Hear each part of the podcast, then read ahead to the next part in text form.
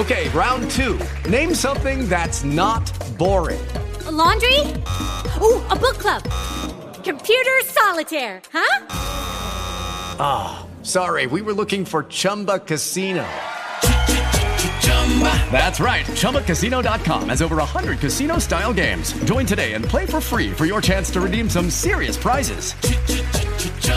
ChumbaCasino.com. No purchase necessary. Full prohibited by law. 18 plus terms and conditions apply. See website for details.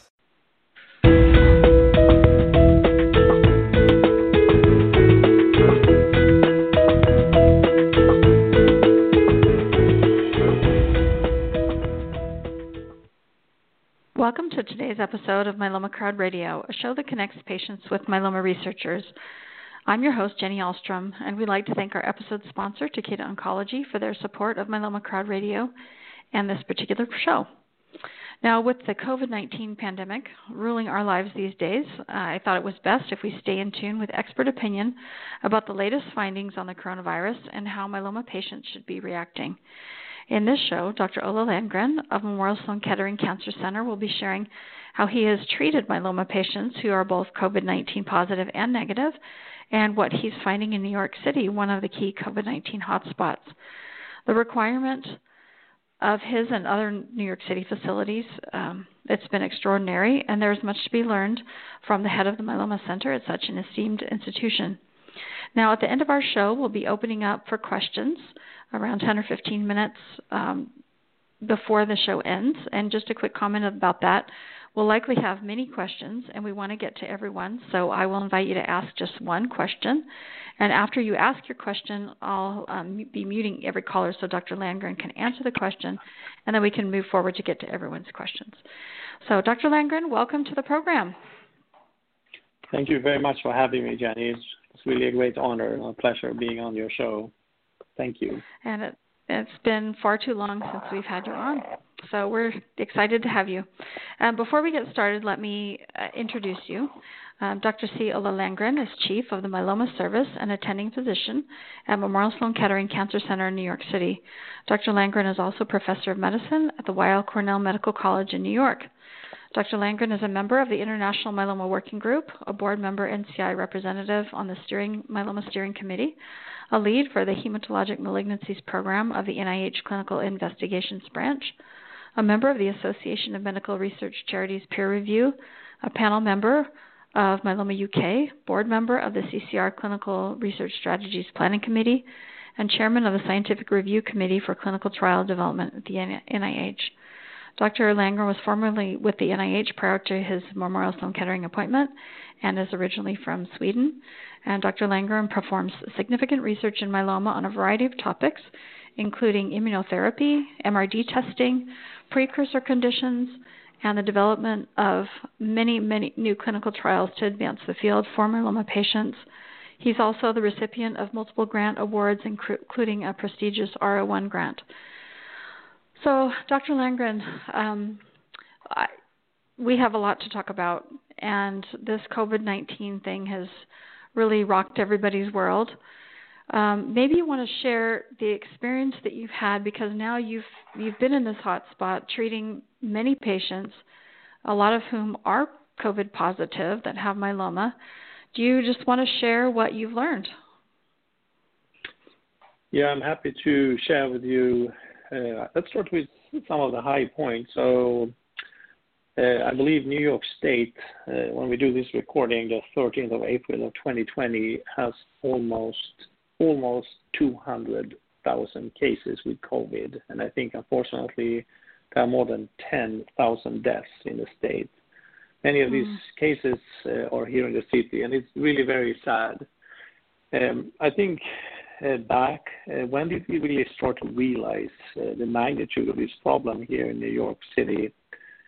I think we started realizing this, really talking about it among the physicians for real, probably say one and a half or two months ago. We started realizing that this is probably going to come here. I think we kind of all knew that earlier in the year, but I think there was like some kind of delayed processing. Maybe it won't come here, but about two months ago, people started talking that this is really going to come here. And about a month ago or so, uh, we formally made uh, decisions to start reprogramming our entire institution. Uh, I was assigned uh, about uh, three and a half weeks ago as one of the leaders for a heme COVID team. And another doctor was assigned being the solid tumor COVID team lead, and the third doctor was assigned as the transplant COVID team lead. This is how we started off for the inpatient service. For the outpatient service, for every single disease area that we cover, and we are a cancer center that only do cancer. We are one of the two largest cancer centers in the United States. So MD Anderson and Sloan Kettering are the number one, number two, whoever is one and two, leading mm-hmm. cancer centers with only focus on cancer. So we started reprogramming all the uh, outpatient care to telemedicine. Mm-hmm. So what we have done during these weeks is that we have um, we have ramped up the inpatient service to take uh, in my case, patients who came in with any blood disorder with COVID positivity. And as we have moved forward in this time window I'm outlining here, we have been forced to open up additional uh, COVID team services. So we have more than the one that we started off with. We now have four of them in the hospital, and we have more than that for solid tumors. Uh, all the outpatient care has been converted more or less to telemedicine. We have done a lot of adjustments uh, for the treatments, for the management of the different diseases. So for myeloma, including that, we have done very many changes. And I'm happy to talk uh, about exactly what we have done and share our experience. Yeah, that would be great.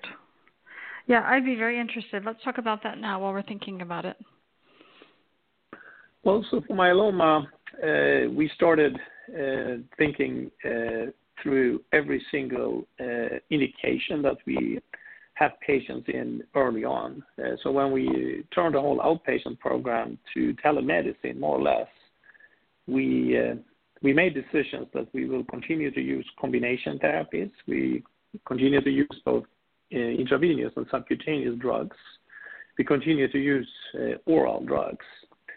Uh, we had as a plan that we will uh, try to minimize the encounters for the individual patients. So could patient come once a week instead of twice a week for infusions? That would be one mm-hmm. encounter mm-hmm. less to try to stay away from the virus. If patient could be treated uh, once a month instead of twice a month, for example, same thing. For patients on oral regimens, uh, instead of doing lab tests once a month, if that's what uh, we used to do before COVID-19, we try to string that out to have, say, three or so months interval. So these are like very simple principles uh, on how we try mm-hmm. to reduce the number of uh, visits for patients.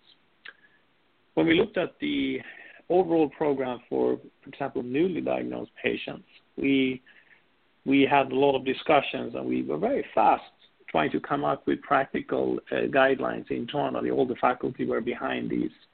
We made Im- immediately the decision to stay away from all the stem cell uh, collection uh, to stay away from all the bone marrow transplant.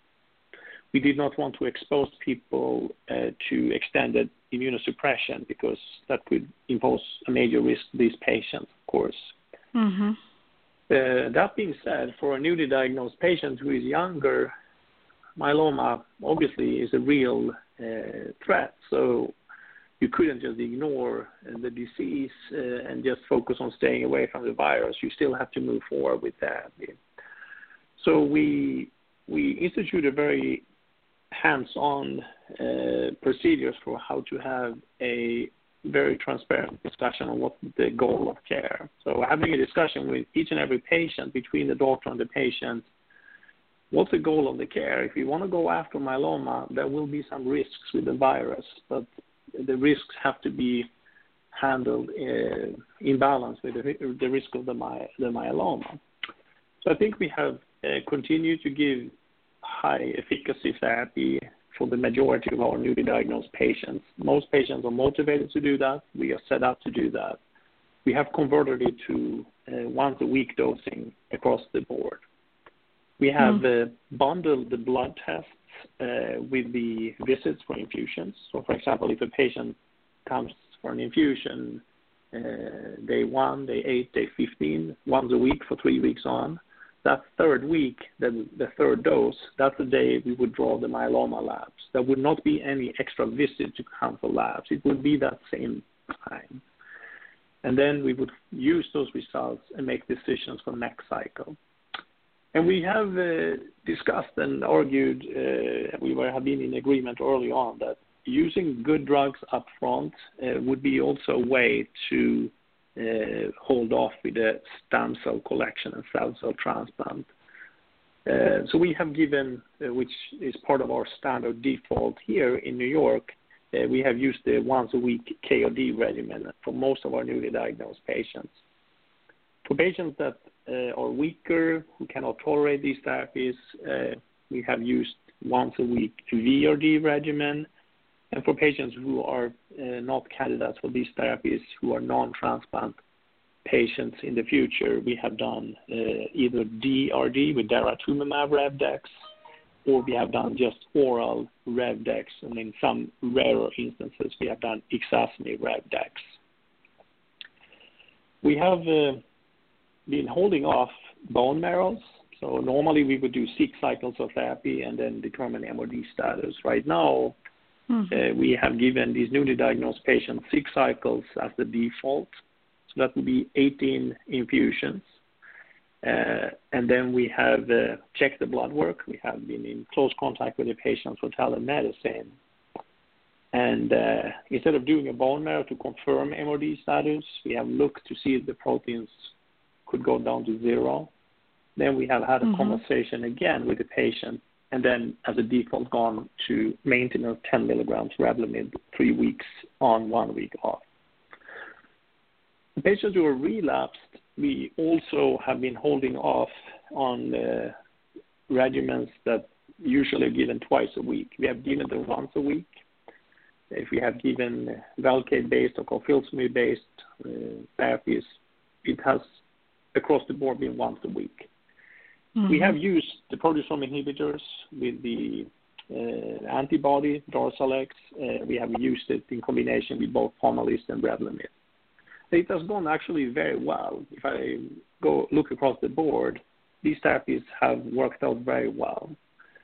We have tried to stay away from uh, old school chemotherapy, not only the transplant with melphalan, but also like DCEP and VTD PACE or VD PACE uh, for multiple reasons. One is that it can, uh, of course, induce uh, sustained immunosuppression uh, for the individual patient, but also most of these regimens many times uh, result in, new, in need for blood and platelet transfusions. And there's a shortage of blood and platelet transfusions in the hmm. United States at this time. So we have been very cognizant of that. So if we could use outpatient regimens, we have, have done that uh, by default. So these are like some very basic principles. But I think what I'm sharing with you here between the lines is that the same drugs that we would use before the virus, we still use. Uh, it works very well. Uh, we have not really seen a high rate of COVID in our patients. We have not.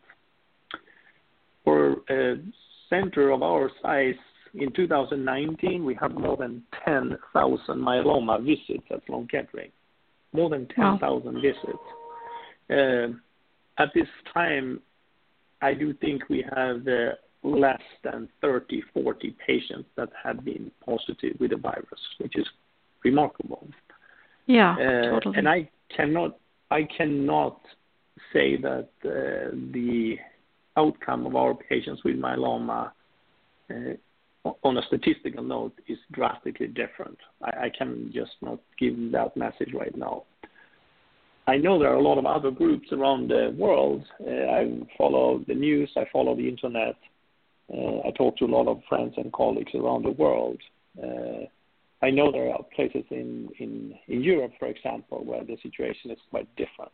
But uh, this is what we see here in the in, in, in the city of New York.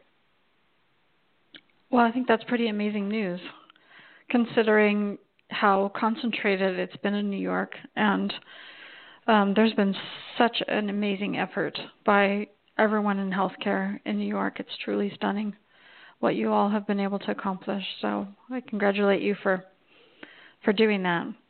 Um, let's talk about these 30 to 40 patients that you're that you've seen. Um, and sometimes when you hear about comorbidity status for COVID 19, you hear about prior lung issues, you hear about prior diabetes, you hear about prior heart conditions. Um, are you seeing that independently as being consistent with what everybody else is seeing? Or is myeloma adding another layer to that risk, I guess? First of all, I would like to say that today is April 13, 2020, so it's a moving target. We may see mm-hmm. other things as we go forward, so everything is currently probably subject to change as needed here. But at the current time, if I look through what we have seen, and I mentioned here, I've been responsible for the first launching of a COVID positive heme service at Sloan Kettering, right. and now we have additional of them. So we have four active uh, services going. But we were there from the very beginning, and we have seen patients coming to our service both with myeloma, with leukemia, and lymphoma. Uh, so we have some broader understanding of all the blood disorders uh, in the setting of COVID. Uh, and also we know for all our patients uh, that we treat for myeloma that are not COVID positive, which obviously is the majority of our patients I mentioned. I don't really have a feeling that the myeloma patients stick out. They do not, from what mm. we see. Uh, um, there is there is no signal from what we have right now that there should be some obvious other risk factor. I think uh, there are a lot of things that I've been thinking about that I don't have evidence to really prove. Uh, so one thing I think is potentially an explanation why we have a better outcome than uh, I've seen in other parts of the world. I think we have been very, very, uh, very cautious. We have really tried to have our patients staying at home. We have not had them coming in for unnecessary visits. Mm-hmm. We immediately switched the program to telemedicine. In 48 hours from the decision wow. was made, we all had telemedicine. Uh, Sloan Kettering has 20,000 employees. Uh, wow. In 48 hours, we all had uh, access. All the doctors had um, access. The hospital made a decision right away. They implemented uh, upfront testing for all the patients in the emergency room. So if patients came to our emergency room, before they moved anywhere into further into the hospital, they were tested and they were assumed to be positive if they had any of the suspected symptoms until otherwise proven. So if they were found to be positive, they went right to a COVID positive floor. And that mm. floor was only staffed by people who uh, are handling these patients. So there was no mixing, no mixing by mm-hmm. with patients, no mixing with with uh, doctors and nurses and mid-level providers. So very very clear lines uh, on on how these things would happen. And also, when patients have been sent home, uh, we very early on established a office in the hospital staffed 24/7, where patients were discharged with uh, COVID diagnosis are being called every day by nurses that are stationed. They are redeployed into this office to keep mm. track and make sure that everyone is safe and doing fine. So I think the front end, the back end, and the whole process in the middle has been rolled out very fast. And I think that has been one of the success factors that uh, they really took the grip right away. It was like no waiting or back and forth, just roll out right away. Well, the management has been totally stunning.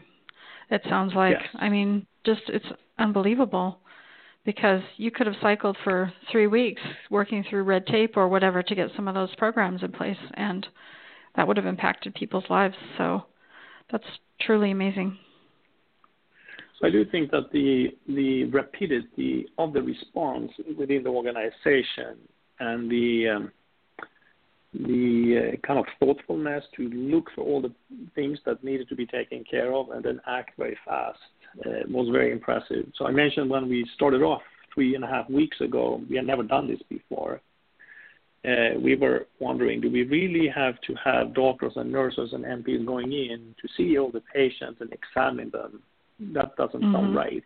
So of course we didn't want to do it that way. So within this 48-hour window, the hospital implemented iPads, so the team could round and have iPads and talk to the patient who had his or her iPad. They had iPads everywhere. You could talk to the patients from the hallway. You could still see each other. If someone had to go in, you had to go in. But if you don't have to, that's one less exposure. Uh, and uh, all these different measures trying to avoid unnecessary uh, encounters uh, have been rolled out. So I think in every kind of little aspect, uh, there have been measures uh, of caution, and it happened very, very fast. And it was consistent throughout the whole organization. I think mm-hmm. that is mm-hmm. part of the reason why why why the outcome looks the way it does. Mhm. Amazing. Well, let's talk a little bit about actual treatments. So you're moving to weekly administrations, you're moving to oral, you're delaying stem cell transplant. Now that you're doing that or have done that for several weeks, what patterns are you seeing? Do you see any myeloma therapies making things worse, or do you see any myeloma therapies making things better?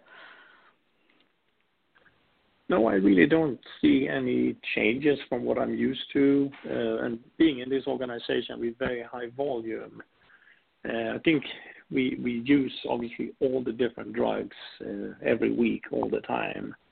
Uh, mm-hmm. Now going to weekly dosing, uh, going a little bit more to, towards oral, uh, and completely holding off both collection of stem cells and giving transplant there's a little bit less of the aggressiveness, but I think uh, one month into the game, it, it looks very similar. Uh, mm-hmm. There's really no pattern. There is no drug that uh, seems to be more dangerous than the other. There is no drug that I can tell you is the is the better drug. So we use all the drugs. We use the three drug combinations for upfront. We use PI, IMiD, steroid. We use antibody, uh, PI, steroid. We use Revlimid maintenance, all these work very, very well. Uh, we are trying to, as I said repeatedly, we are trying to minimize the number of encounters. Patients have also mm-hmm. masks when they come in. All the staff have masks. Even when a patient comes in to get chemotherapy, uh, we have uh, screen. We have screens like iPad-like screens in the room. So if I have a patient tomorrow, or I have throughout the week, I can see the patients uh, from the screen, but I don't have to go there and be uh, interacting face to face with the patient. We still see each other through the screen, but we we don't have to have that face to face encounter. Mm-hmm. mm-hmm. So important. Let me ask some specific questions too about like the steroids. Have you seen any difference between patients? Have you lowered doses on steroids? Do you see um, any more susceptibility to COVID 19 if a patient is on higher dose of steroids? Or uh, let's just talk about different drug classes. We have not seen any increased risks for patients uh, with 20 or 40 milligrams of dexamethasone having any different patterns for COVID. In general, we mm-hmm. try to reduce uh, dexamethasone we liberally decrease to 20 milligram in a patient who cannot tolerate 40 milligram. We don't see any prognostic difference or benefit with higher dose. If mm-hmm. patient cannot tolerate 20, we would liberally, if you use 4 milligram tablets, go down to either 12 or 8 milligrams on a weekly basis. But that's more for toxicity in general. But there is no mm-hmm. pattern for the virus as far as we have seen. Okay, so you're not making any changes there. And what about the immunomodulators? Is like a Revlimid or a Pomalyst. Um, are patients who are in the immunosuppressed zone having more trouble than others, or or is it almost protective if it's at a lower dose and they're using it as maintenance? What are you seeing with that? So just looking at high numbers of patients that we treat every day, uh, there is no pattern in our database that uh, the IMiDs uh, imposes a higher risk for COVID-19. We don't have that information. Mm-hmm. Looking at the mechanism of action, the immunomodulatory drugs, for the most part, we don't really understand how they really work. We know that it blocks through myeloma cells the IRF4 the NF-kappa B pathway, so that's in the tumor cell. But also we know from from preclinical and uh, from clinical translational studies also that there is activation of T and natural killer cells, so-called NK cells. So you mm-hmm. probably have an activation on the cellular immune system with more of the T and NK cells and more active T and NK cells. So if anything, maybe the immune system is actually a little bit more active. That could help Mm-hmm. But we mm-hmm. also know in some patients, these drugs, in parallel with what I just said, they're a little bit uh, bone marrow toxic. So some people tolerate them more than others. So some patients are a little bit susceptible. And you can see drops, for example, in the neutrophils. Mm-hmm. Uh, and uh, that would impose a slightly higher risk for typically a bacterial infection. Um, and you obviously don't want to in, uh, expose an individual uh, for for one infection that's unnecessary, and that could then lead to a co-infection with a virus, for example. So I think we pay close attention. Uh, we always do that. We, we follow very carefully the white cell count and the neutrophil counts. Uh, we, we don't like the absolute neutrophil count to go under 1.0 for sure. So we will mm-hmm. adjust uh, the dosing. Uh, these are relatively rare to see uh, they are relatively rare to see, but there are some people that don't tolerate them so well. We would then dose reduce. With 10 milligram Revlimid, uh, I would say that the majority of people tolerate that very well from the standpoint of, uh, of all these aspects I'm outlining. Now, when mm-hmm. it comes to so, other other sides of the immune system, you have the humoral immune system. So you have the cellular immune system and you have the humoral immune system. So these are the two parts of the human immune system. So the cellular immune system is activated the T and the NK cells through the immunomodulatory drugs. If you have suppression, a little bit of, of the marrow overall, beyond suppression of the neutrophil cells, you potentially could also have a little bit suppression, say, of the humoral side with the IgG. And you could see also IgG suppression in other classes of drugs, very commonly with daratumumab. But there is redundancy in the immune system, so you have two major sites. So I think if one is lower and the other one is higher, clinically, it doesn't seem to make a big difference really. And we do not see increased risk of COVID-19, as I just said, from what we have seen. Mm-hmm. Yeah, because I know daratumumab can affect NK cells, right? It can also suppress the humoral immune system with drops of mm. IgG. Uh, so that would be the other side, but it could also impact the, the NK cells as well. Correct. Hmm. Interesting. So you're not making any dosing changes necessarily. I know some no. people were thinking about are you extending daratumumab doses? Like, let's say you come in twice a month or something. Are you extending that to once a month, or are you just maintaining? We we are not doing any adjustments. There is no data uh, to guide for that. Mm-hmm. So the only mm-hmm. only things we are doing is to be very practical to minimize uh, the exposure, uh, mm-hmm. meaning that every every exposure could potentially result in uh, that the patient could contract the virus. So the fewer of those, uh, the, f- the statistical risk goes down. That's the only principle we have. Mm-hmm. Um, so we actually had a call. We have calls mm-hmm. early in the mornings when we talk about uh, a lot of uh, both research and practical things. We had a call this morning at eight o'clock with the leadership, mm-hmm. And uh, and I think we concluded that there are very many uh, guidelines out there, but none of mm-hmm. them are really based on data.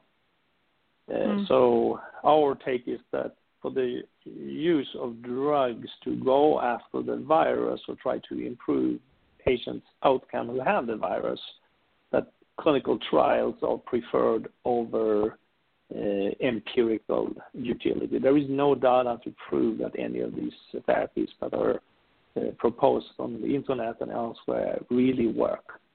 And mm-hmm. so trials uh, we prefer over empirical. And there, are, I think there are more than 100 so-called guidelines uh, and none of them are based on high number data. So they are written by people who just like to write guidelines, and there are a lot of those hmm. people out there. Some people have yeah. made a career writing guidelines without uh, any data, so we're not going to mm-hmm. contribute to that. Mhm. Yeah, you want to see the real numbers behind it. Well, what you're seeing so far is incredibly hopeful. I think for myeloma patients who are really concerned that being on therapy right now, this makes me feel uh, uh, like breathing a sigh of relief because if I'm on a current therapy, I can stay on my current therapy. I don't have to worry about my my myeloma growing out of control because I'm not getting treatment. So what you're saying is very relieving, I think, for patients. Um, for the patients that you've treated that are COVID positive, I know now clinical trials are open to test all these different types of things like tocilizumab or, um, you know, antiviral, different antivirals.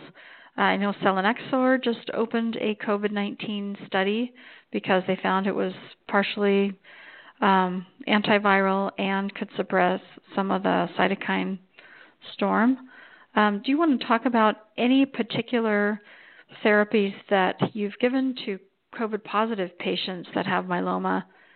And um, you mentioned you know using them in a clinical trial. So I don't really understand the trial landscape for those types of studies. So maybe you want to review review what's happening there. Yeah, so I think uh, I think it's important to emphasize right now that there is not yet any treatment for people who have COVID-19 that has been proven to be the breakthrough regimen that should be given that could either prevent or uh, alleviate symptoms or shorten uh, the healthcare duration in the hospital. None of those endpoints have been proven for any uh, drug uh, at this time, unfortunately. We are hoping that could be a mm-hmm. vaccine that could prevent the virus, we are hoping that could be treatment that could help and cool off the infection in those patients, the small proportion of patients who get very sick from the virus. There are a lot of uh, drugs that have been tested, and I think the first ones have been everywhere on the internet and in different other settings. The hydroxychloroquine, uh, with and without mm-hmm. azithromycin. Uh, right. At this point, I would say we don't know. Uh, there are attempts trying to use steroids for patients who have more severe impact on the virus to see if that could cool off the immune uh, reaction. Again, we don't know. Uh, there are IL-6 inhibitors. We don't know. You mentioned selinexor. We don't know. There are proteasome inhibitors. We don't know. There is also serum from people who have contracted the infection, and you're collecting the serum and see if that could be given as a medicine for people uh, with the infection and see if that could help. We don't know. So there are a lot of things we don't know. So I think what we really need right now uh, is to to do these studies, to do them fast and figure out what really works. Uh, right now, it's a lot of uh, anecdotal, uh, empirical use, but people are of course frustrated when you're treating uh, when you're a doctor, you treat the patient who is very sick. Of course, it's very, very stressful, and, uh, and you, you, try to do your best. So I'm not saying that we not use clinical best judgment. That's the best we can do in difficult situations. But I think to use that and say that this is not what everyone else should do, that's not right. Because mm-hmm. we're still trying to figure out what the right thing is to do in kind of broader strokes. So, are there cl- clinical trials that are open at Memorial Sloan Kettering for some of these COVID treatments? We do have uh, some of these uh, drugs I mentioned uh, in trials that are open, and this is true across the board in, in the city here and across the United States and internationally as well. Mm-hmm. Right. Um, I had a question about what we were talking about earlier in terms of limiting contact. Has has any facility, including yours, been able to do any kind of home infusions? Um, I know that's that would change a lot with insurance coverage and and you'd have to you know create new teams of people to go do home infusions but has that ever been considered? So i cannot speak for other institutions. I don't know exactly what they have done and if there are already programs going or not that i do not know Uh, at our institutions, we do not have that. Uh, what we have done is to have fewer uh, visits, as I mentioned multiple mm-hmm. times. Try to minimize all the invasive visits, no blood tests like every week or every month. Do it less often if you can. Minimize all the biopsies and things like that. Minimize imaging. Uh, so, mm-hmm. just fewer fewer visits. We have all the staff has uh, N95 masks. Uh, mm-hmm. All the patients have masks when they come. We have very careful um, steps when people enter the buildings. They have to to answer certain questions, whether they have had any symptoms or so. We are trying to be just very very very careful. This includes both patients and staff. Well, it sounds like it's working. And you mentioned earlier about MRD testing, and I would assume that's something that you're going to space out a little bit further because that's a bone marrow, um, or other reasons that you need to get a bone marrow biopsy might be spaced out a little more. Correct. So the bone marrow-based assays right now, uh, we we have the ability to do them. We can do them. Uh, we can't do anything uh, that we normally would do, but we are holding off on things that really we don't have to do. So imaging and bone marrow biopsies, unless they're critical, uh, we would not do. Uh, and mm-hmm. therefore, we don't do the MRD testing there. We have filed to New York State. There is the so-called mass spec, the MALDI testing. So mm-hmm. there are two platforms out there. There is one platform that the one that I think is going to be the one that's going to go forward around the world, developed by The Binding Site in the U.K. Uh, we have that set up. We have it fully operational.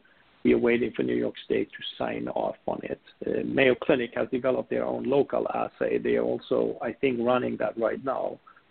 But we have The uh, Binding Site assay, and as soon as that gets signed off, we will start using that as the standard of care. So any person who will do blood work Eh, at Sloan Kettering eh, with a diagnosis of myeloma, that test will be done as a default, and it takes 10 microliter of serum. Hmm. Eh, we are also trying to develop our, we just published, it came out online last week, our ImmunoPET imaging, where we have radiolabeled antibodies for mm-hmm. PET/CT. So we now have antibodies that we can inject less than 1% of a single dose of daratumumab, so very small volumes. And we can then see where the antibodies land, and we can see if there is residual disease. These are things we're trying to develop. Wow. Uh, uh, hmm. We just published, it came out in the journal Radiology. Uh and we mm-hmm. have uh and we just got another R01 grant for the extension of a new um, Uh, expansion phase for a large phase II study, where we're going to compare bone marrow-based with blood-based with this new ImmunoPET. It looks really really uh, promising. You can take pictures and see if there are residual myeloma cells. Oh, wow. That's amazing. I think the imaging and the bone marrow tests are in development. Uh, the blood work is in development. So today, April 13, we hold mm-hmm. off on unnecessary things, but as soon as New York State signs off on the blood test, that will be implemented day one. And when the COVID has cooled off, we will move forward with the bone marrow and the new ImmunoPET. Hmm. Well, we'll make sure to cover that on the Myeloma Crowd site to give patients a little more detail about what that is. And that's exciting, very exciting. Um, a few more questions. What's the status of current clinical trials? I know we're awaiting several approvals this year, like uh, the CAR T for bb2121 and um, the GSK antibody-drug conjugate and others. Um, What's happening on those that look like they're about to be approved? And then what's happening on other clinical trials in myeloma in general? From all I know, the FDA uh, is moving very fast forward. I I do think they do a fantastic job. Uh, mm-hmm. They are reviewing all the data they have been provided. Uh, I work with them quite a lot on the different types of projects. We had a phone call just the other week, and they were like working full speed on all these things we are collaborating on. I assume that all the data they have received for these uh, drugs that are expected to be approved soon, I think that is probably on track. Uh, I think for the trials that are still collecting data that then will go to the FDA, I would project there could be some unfortunate delays because the data may not be ready to be submitted. There could be some glitches, or there could be need for some cleanup or things like that. Uh, so I think mm-hmm. that's probably Uh, could happen for some trials, but many of them are already completed for the purpose of collection of data. For example, subcutaneous daratumumab is with the FDA. I think they hopefully will sign off within a month or one, two months or so from now, would be my guesstimate. We will see what the FDA does. Uh, I think um, the trials that are ongoing, uh, if I look at our institution, all the trials that are company-sponsored, unless the company stop them, we still have them open. But for myeloma, we are only offering patients to enroll if we don't think there is another um, better, good or better option. Uh, so if it's something that the patient is considering, but there could be another option, uh, given the COVID setting, we would probably hold back till it cools off a little bit just for safety and for general kind of management purposes.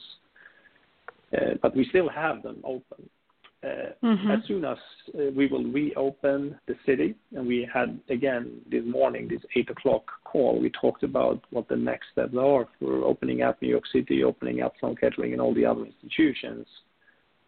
When we start rolling back, we're going to roll out, one of the top uh, items we've discussed here is like to roll out our clinical trials. And we we also concluded today, actually, that we have learned uh, to run a lot of the trials through telemedicine. So I think the research could come out stronger.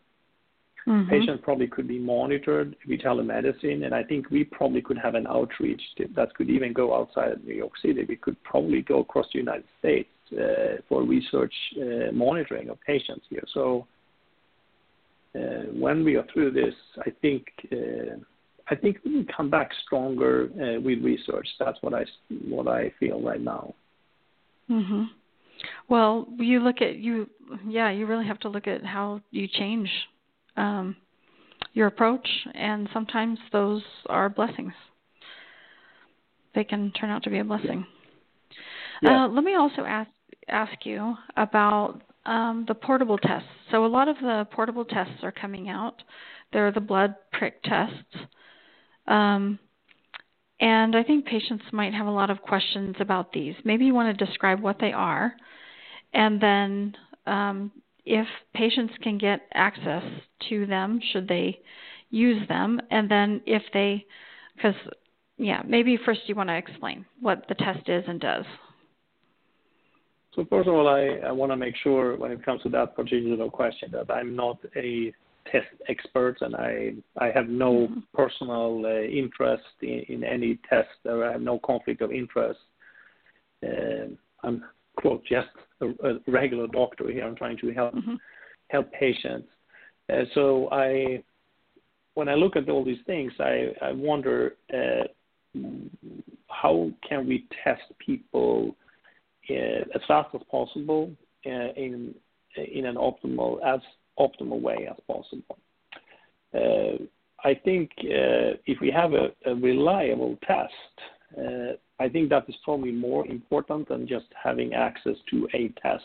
The reason I think that's important is because if you do some back of envelope math, say that the infection happens in, just make up a number, say 5% of the population. If the test uh, is only right in, say, 95% of the cases, which you could think it's a pretty good number, that means that there will be 5% of those positive people uh, that will be told that they never had the infection. You could argue that that's not maybe as bad of a deal, because if you're positive, you think you're immune, and there will be 5% that will be told that they didn't have it, and they would still have to be cautious. I think the real drawback is the group of people uh, that actually didn't have the infection, where these tests are giving false positive tests. Hmm. So again, if it's only 5% that actually had the infection. If that is the number, I'm not saying that is the number, but let's make that assumption. That means that 95% didn't have it. That's the majority of people. So if there are a lot of false positive in that group, that would be people uh, with such a test that are being told, "Oh, you had the infection," and they would think, "Oh, I'm immune," and that's a false uh, false positive test. So in the setting of a low prevalence, there will be more people giving a, given a false positive. If the infection has a much higher prevalence, if say 50% of people had it, um, it's still a high proportion of people that will be given a false positive test. If the if the prevalence is 90%, which I don't think it is, but let's say if it were to be that, then the false positive group would be smaller. So these are just like simple uh, examples of uh, how different tests could impact uh, people's kind of uh, perception, whether they are immune or not. Mm-hmm. I do think uh, we need to have we need to have good tests with very high accuracy. Uh, we certainly need to, to test people. Ideally, we test the whole population to see who actually had it. But I really don't know how to maneuver where we are until the tests are better. I think it's a problem that we will tell people uh, that they had infection, although it's false positive. Mhm. Yeah, and then if you, but if you even say like you have so these little tests look like they have this IgM line, which means you maybe have an active infection. You need to go get further testing. An IgG line that shows that um, you may have had it already, so you have an antibody against it, and then this control line that shows you haven't had anything. So even if somebody says I have had it, um, but they could might still be contagious, right? So well, I think if you if you have these tests that show antibodies, because they are some of these tests are not specific for COVID-19, mm-hmm. they they could show up positive if you had another infection. There are a lot of other coronaviruses that are around. They have been for years. Mm-hmm. So some of these tests would be positive if you had such a coronavirus. So that's an example uh, that fits with what I was just trying to say. That if a person right. were to do this test and this shows up positive, he or she would think, "Oh, I had a virus. I'm safe. I'm immune." But there's a false, uh, false positive signal here. And we, I can tell mm-hmm. you, at our institution, we have currently looked through several of these tests. We have done head-to-head comparisons, and we have been holding off. We don't really know what to make out of it. So we are still uh, basing all our monitoring on the sequencing-based tests that have their own drawbacks. So they require presence of the virus in real time. So you won't be able to see if someone had it before. So the sequencing based are only uh, possible to do in a person who carries the virus. We would ideally mm-hmm. like to have a serologic test with antibodies, but right now I think there's still uh, there is still work to be done to identify the optimal antibody test and mm-hmm. there may be tests that I'm not aware of, but we we are still looking. Right. So it may give you a piece of information, but we maybe we we don't know fully until things get a little further along and that the test can be used reliably and and all that. That's amazing. Well, we, there's a lot that we don't know, isn't there? There is certainly a lot we uh, we don't know. Uh, when it comes to the testing, what so what we started doing, uh, we started this on Sunday night. The decision was made that we now have so high capacity of internal testing that we will now start testing the entire hospital. So we tested until Saturday. We tested anyone who had any sign, including mm-hmm. both staff uh, personnel of any kind and patients who came into the hospital or developed symptoms in the hospital. But just this Sunday night, the decision was made to test every individual every every 72 hours. So now we are testing every three days.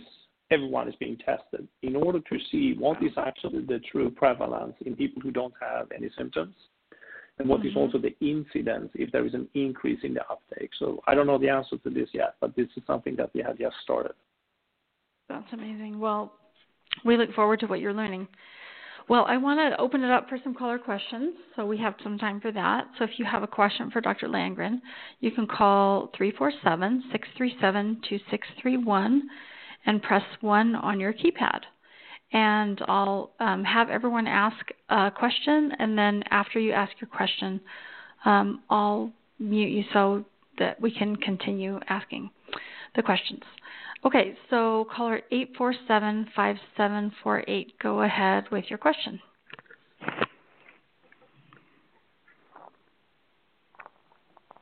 Hang on one second.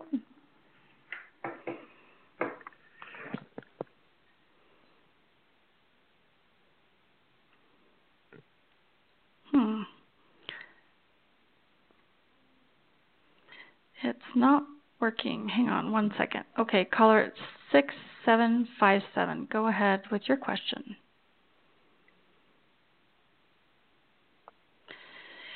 It seems like the system is not working to allow me to.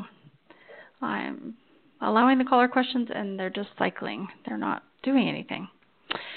Okay, um, I know one of these questions is um, from Gary, and he emailed the question prior. So while we're waiting for the software to work, um, I'm going to ask his question for him if that's okay. So he said um, he understood that COVID 19 blood tests were now 40%, New York COVID blood tests were now 40% positive. So, what is that percentage in myeloma? And we talked about the outcome a little bit already. Um, And he also talked so about yeah, that was that well, the European versus the American experience, I guess, was part of his question. So if I understand the first question, uh, you say that 40% of New York blood-based testing, does that refer to that 40% of the population may have contracted uh, the virus? Is that the statement or what the question? I think that's I think that's the, question. He he says I understand New York COVID nineteen blood tests are now forty percent positive, but I don't know if that's true or not. So I don't know. Uh, I have not seen that uh, very number. So I don't know what the true prevalence is. I actually saw online uh, here very recently they have done a population screening in Iceland. Every place is different, obviously but they have screened 5,500 individuals, and they found that in the population screening, uh, uh, they found about 1% of the people to have it. And they also, in Iceland, had screened almost 5,000 people in what they call high risk individuals. And I'm not sure exactly how they define that. Mm-hmm. Um, I would assume it's people who work in healthcare or things like that. And the rate there uh, was 11.6%. Uh, hmm. We uh, have tested our people who have worked in our hospital, and I think the numbers have been more in the range of about 5 or so percent. The majority of our people who have been tested uh, now have recovered and come back to work, uh, tested negative. Uh, so I don't know. It seems to me that if the if the ratio between symptomatic and asymptomatic could even be 1 to 10, say that one person is symptomatic and the other 9 or asymptomatic for every 10 people who actually have the virus, maybe a 5% prevalence in a high risk population, maybe that is equal to actually a true 50% prevalence of people uh, in that group. Maybe, I don't know. But it seems very high then that 40% of New York should have it. So right. I don't know. I'm questioning what is really the true prevalence. I would say that we actually don't know. So because mm-hmm. we don't know, uh, we cannot answer what the prevalence is in myeloma, and we don't know if it's high or low because we don't know what to compare with. All these uh, questions that I don't have the answer to. There is no data really to guide at this time. But what right. I can we say is that mm-hmm. we need more information. What I do uh, have the answer, and that's what I started off saying here, is that uh, about a month into the game here, uh, with a lot of activity at our center, my interpretation is that myeloma patients do not have, in New York at our institution, Sloan Kettering, do not have a different prognosis.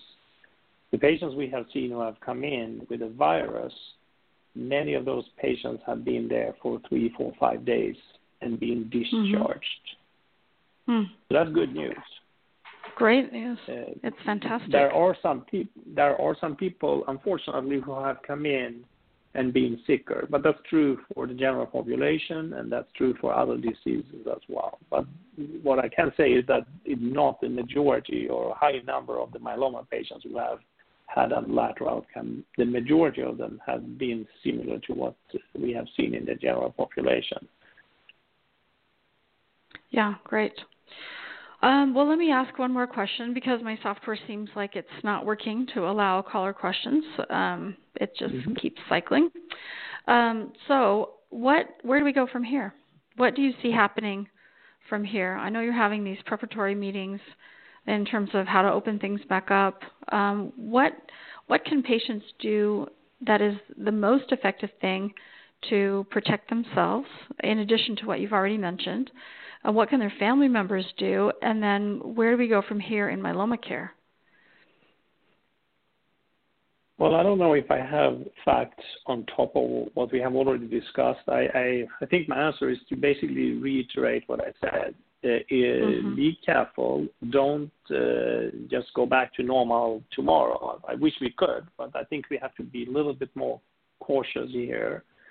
I think the next step, based on what we know and what we have discussed here, is to to have some form of a uh, plan going forward along the lines of opening up stepwise. So what we will do at our center, we will reopen uh, for new visits and for patients who want to transfer care. Uh, mm-hmm. For a while, we have been uh, been a little bit more cautious on that too. We didn't want to have people coming over and making patients, existing patients sick, but we will start reopening that. We will uh, also continue to open up more of the existing clinical trials that we have and start enrolling again because it's important that we move that forward. We will then uh, continue to have more and more patients coming for second opinions again we know there are a lot of patients that have been waiting and want to come, so we will start doing that. And uh, we have we have developed a four-step uh, model. So the fourth step is to resume all the out and inpatient activities and also to start opening new clinical trials. I wish I could tell you when the start date for the fourth step is. I don't. I don't mm-hmm. have that. But I can tell you that we are about to roll out probably in the coming two weeks or so. I think we will start rolling out the first step, and then we will start seeing how things go, and we monitor on a daily, hourly basis all these things. Uh, and if everything follows the plan, we will then go into the next step, and then the next step, and then the final step. If we see any signs of anything, we will we will put a, a break and we will reassess. So that's the best we can do for, for now. Yeah. I think for oh, patients, yeah, wash your hands, uh, be careful, don't do unnecessary things. If you come in for treatment, have masks. Try to minimize unnecessary things. There is no need for collection of stem cells or transplant. There is no need for biopsies or imaging uh, unless it's really needed. Uh, have fewer uh, visits. Uh, that would be my advice. That's the recommendation for Sloan Kettering. Okay, great. Um, another question that was messaged to me is Are your COVID patients in active myeloma treatment and are they uh, newly diagnosed myeloma patients or relapse refractory patients or both who have tested COVID positive? And are you doing the convalescent plasma trial? We are uh, having patients because we don't have hundreds or thousands of patients. Uh, we have, as I mentioned, like say 30 or so patients uh, in that range, 30 around patients. So it's not very many. But out of those individuals, it would include people who were relatively recently newly diagnosed. We actually had one patient that transferred from one of the other hospitals who was newly diagnosed and came with kidney failure and myeloma Mm. And we have had some patients who had a few cycles uh, and then contracted the virus, but also patients who are relapsed or refractory. So all the different spectrums. and yes, we do participate in this uh, study where we are collecting uh, serum from people who have had the infection. Mm-hmm. And my last question is on telemedicine. I think you've seen something that we were talking about how uh, this really changes things. You have to operate in a different way, and you're doing all this wonderful telemedicine. You want to continue that for clinical trials in the future. Um, some some restrictions have been opened up about crossing state lines to be able to do that. Do you think that will continue, and is that a tool that you'll continue to use as things move forward, even post COVID 19? I think the technology would allow all of these things to happen. Uh, I think it's a lot uh, to do uh, when it comes to legal and reimbursement and the insurance companies. Right now, a lot of these uh, things have been approved overnight because there are no other mm-hmm. options. So I think right. patients will also have to put uh, pressure uh, on the different stakeholders here. together with the healthcare professionals, I think this is also a time where we actually can can get things uh, better. Access through telemedicine, I think, is a fantastic addition to uh, office visits. Office visits are great for very many things, but many things probably can be done uh, through telemedicine. So uh, I look uh, at this in a very positive way. I mentioned the research probably can benefit from it, but I think also uh, standard of care for sure. So I'm I'm very mm-hmm. optimistic, and I think this is this, I think uh, this a terrible crisis. Uh, one thing it will kind of give us when everything is over is that it will give us a lot of new tools uh, and new opportunities. So I think we will come out of it stronger with, with a lot of new positive ways to, to do things. Well, I totally agree. And that's a great way to end the show. I think you can come through adversity stronger and smarter and doing things in new and different ways that you would have never considered before. So, Dr. Landgren, thank you so much for joining us and giving this this, this amazing update. It's really totally inspiring, actually, to know that as a myeloma patient, I'm not necessarily at a huge higher risk, and that I can get my treatment and I can visit with my doctor. So, this show is a lot of good news, and I think we've all needed a lot of good news, especially as we're stuck at home. So, thank you for taking the time in such a busy time for you. And we just really appreciate you and all you're doing. Thank you very much for having me, and thank you for everything you do. We will get through this together, and it will, we will be stronger when we are through this. Yeah, well, thank you again, and hang in there with all you have to do. So, we thank um, Dr. Landgren, and thank you so much for calling in and listening to Myeloma Crowd Radio. And we invite you to tune in next time to learn more about the latest in myeloma research and what it means for you.